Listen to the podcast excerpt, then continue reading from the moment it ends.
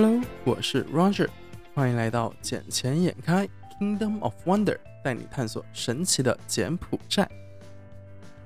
啊，最近有点崩啊，这是我第二次录这这一集了，因为之前录了两次，都不知道文件跑到哪里去了，就刚录完电脑就崩崩掉了。然后这一集呢，原本是我要跟我的一个朋友，也是我的同行去。为大家讲述一下柬埔寨的新媒体行业的现状以及发展趋势会是怎么样的。但是呢，就又碰到了这次疫情的影响嘛，然后柬埔寨现在已经进入到了封城的这一个状态了，所以他也不能过来跟我一起录这一集的 podcast。所以这一集呢，又是由 Roger 一个人为大家带上这一整集的节目了。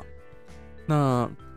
在这一整集的节目呢，我会就为大家介绍一下，以及跟大家讲述一下关于柬埔寨这一次减新年的一一些状况吧。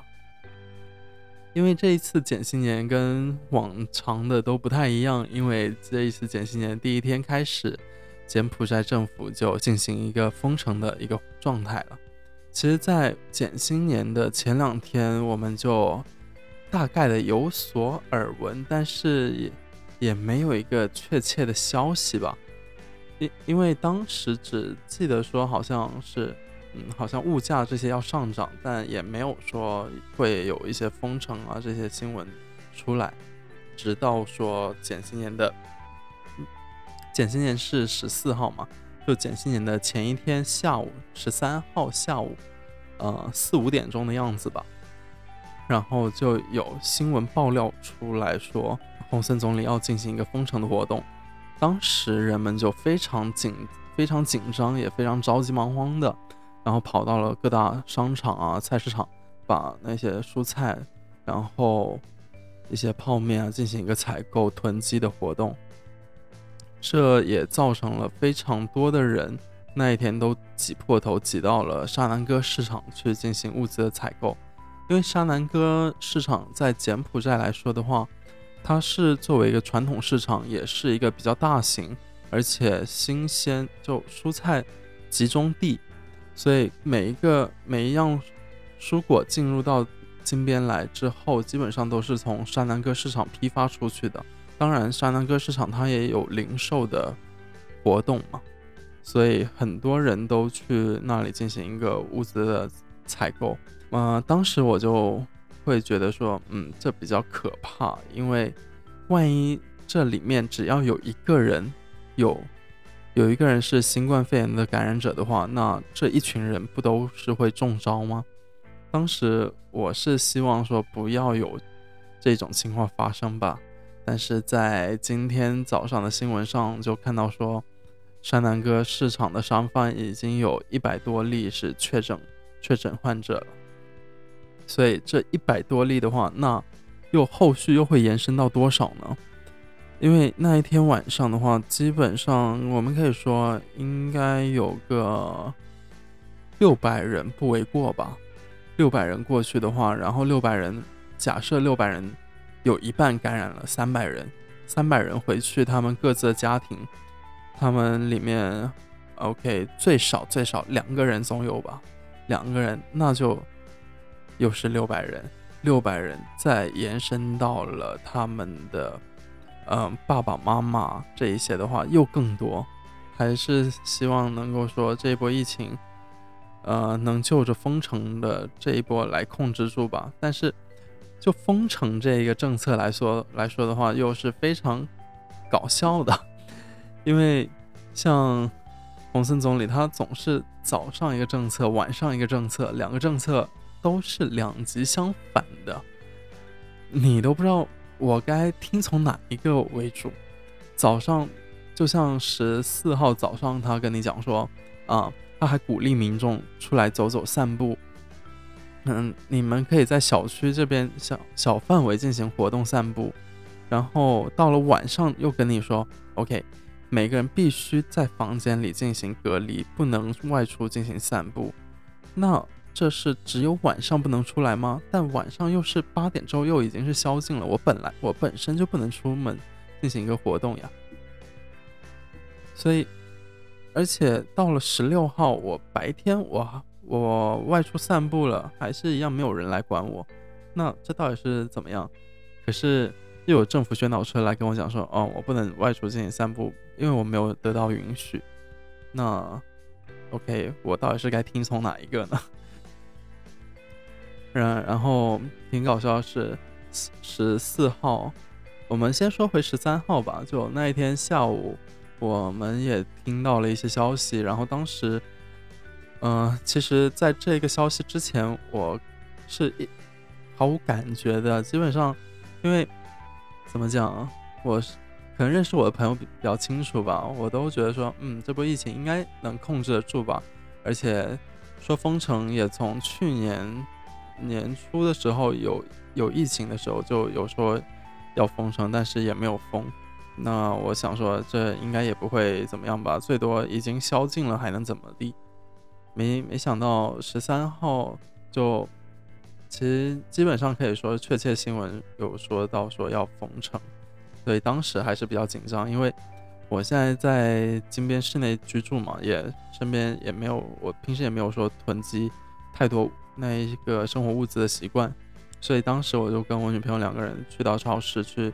进行一些物资的采购，然后也需要给到一些呃相应的生活用品啊。基本上我们是囤了非常多的方便面，因为方便面一来是它能放的很久，二来是它有不同的口味可以吃。我平时也是挺喜欢吃方便面的一个人，所以我觉得方便面，然后鸡蛋有这两样的话，基本上嗯我们就可以过活了。起码说饿不死吧，但营养来说的话肯定是跟不上。但我们只要熬熬过这半个月、一个月的，那总没有关系啊。可是呢，政府他又不提前跟你说我要封城，嗯，劝民众最好去准备点物资。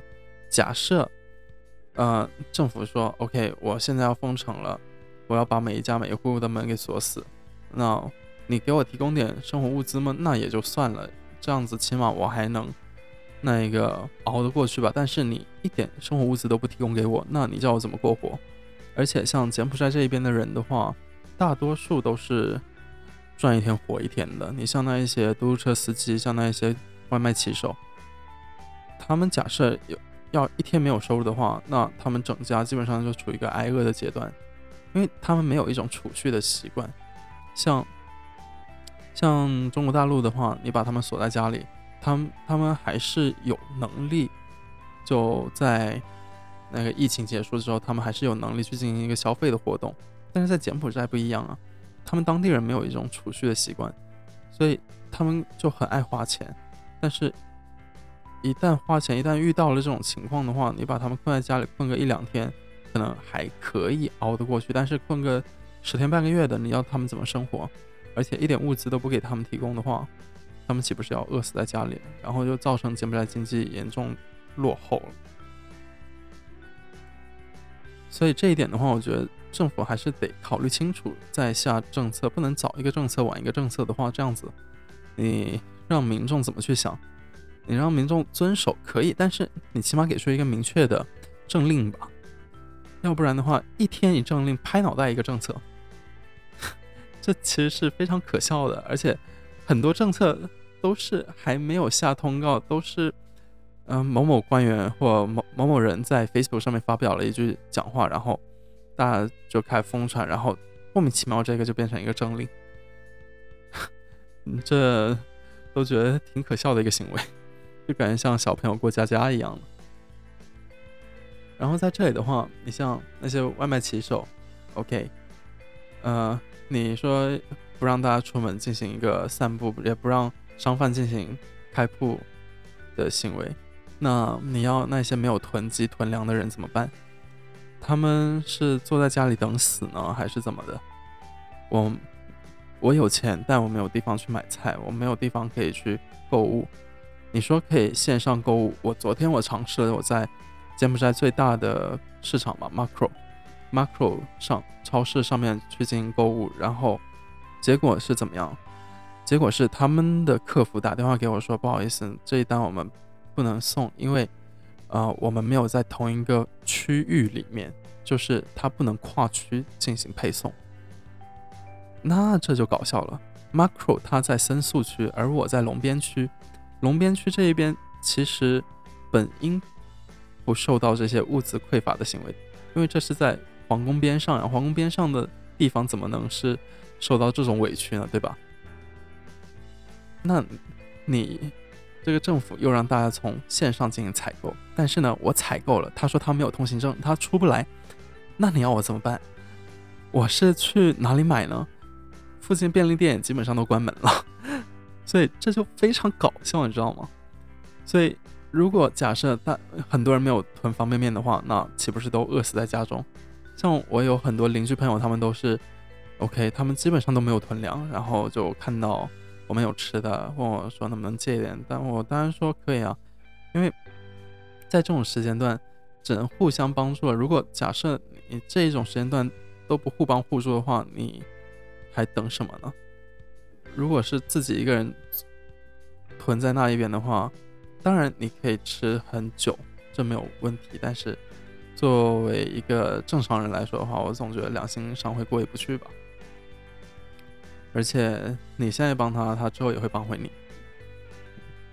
再说回这个政策吧，就今天早上又，洪森总理又下发了一个通知，说，呃，禁止跨省流通，延长这个政令又再延长了八天，那就是到二十八号才会完全的进行一个解封。那二十八号。那这样子又没有通行证，那蔬菜这些怎么运到金边来呢？对吧？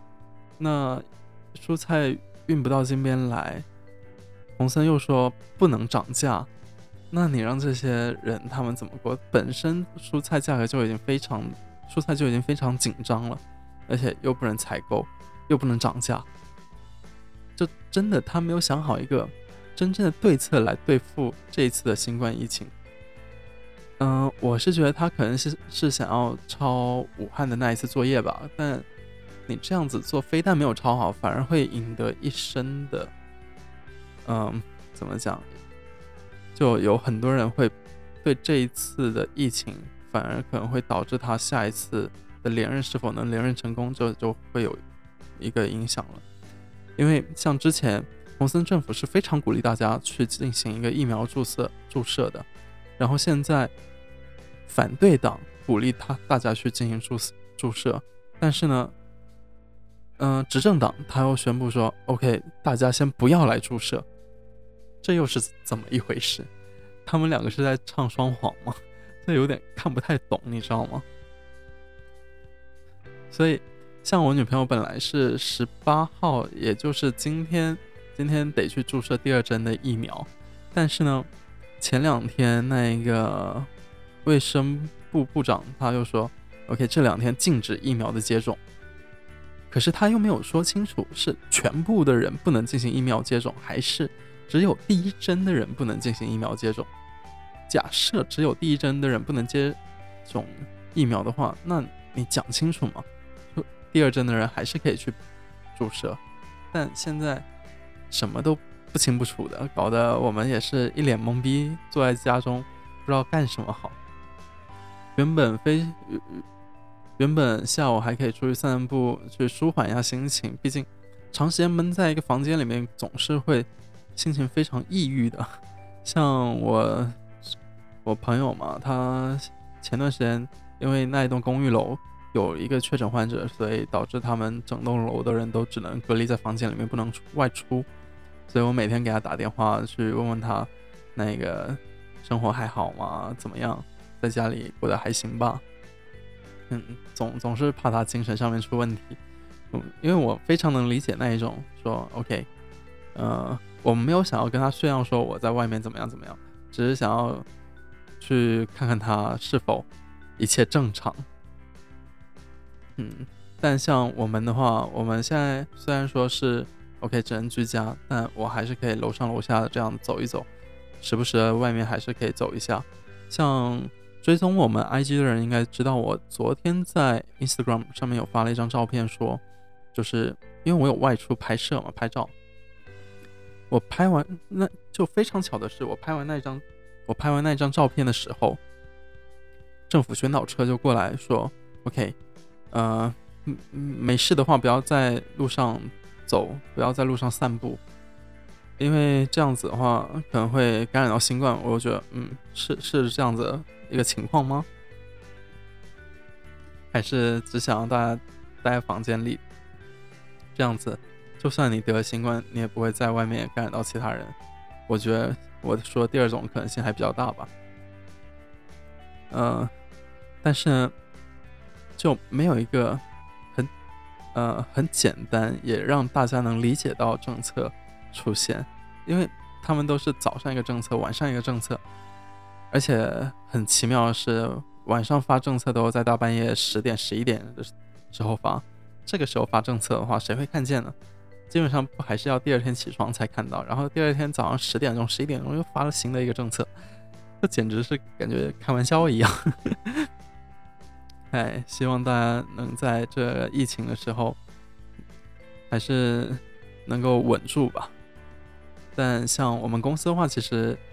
也是会，也是已经面临到一个生死存亡的阶段，因为这个疫情从去年到今年到现在来说，其实是越来越不稳定。